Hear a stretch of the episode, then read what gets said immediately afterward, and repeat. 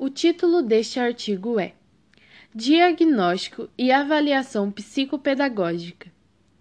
Meu nome é Maíra Dias dos Santos. O que é a psicopedagogia? A psicopedagogia é um campo de conhecimento e atuação que lida com os problemas de aprendizagem nos seus padrões normais ou patológicos, considerando a influência da família e da escola no seu desenvolvimento. Qual o papel do psicopedagogo? O psicopedagogo irá avaliar a situação do aluno para poder diagnosticar os problemas e causas. Ele levantará hipóteses através da análise de sintomas que o indivíduo apresenta.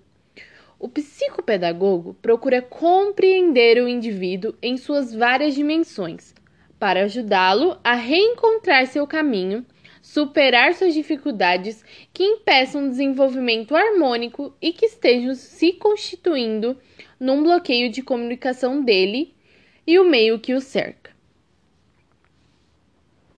A avaliação psicopedagógica envolve a identificação dos principais fatores responsáveis pelas dificuldades da criança, o levantamento do repertório infantil relativo às habilidades acadêmicas e cognitivas relevantes para a dificuldade de aprendizagem, e também a identificação de características emocionais da criança.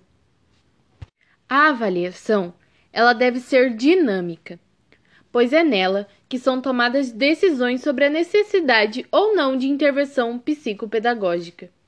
Inclui uma entrevista inicial com os pais ou responsáveis pela criança, análise do material escolar, aplicação de diferentes modalidades de atividades e uso de testes para avaliação do desenvolvimento da criança.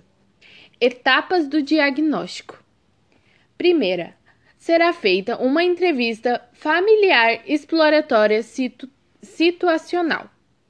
Segundo, será feita uma entrevista de anamnese. Terceiro, serão feitas sessões lúdicas centradas na aprendizagem. Quarto, serão feitos prov provas e testes com a criança.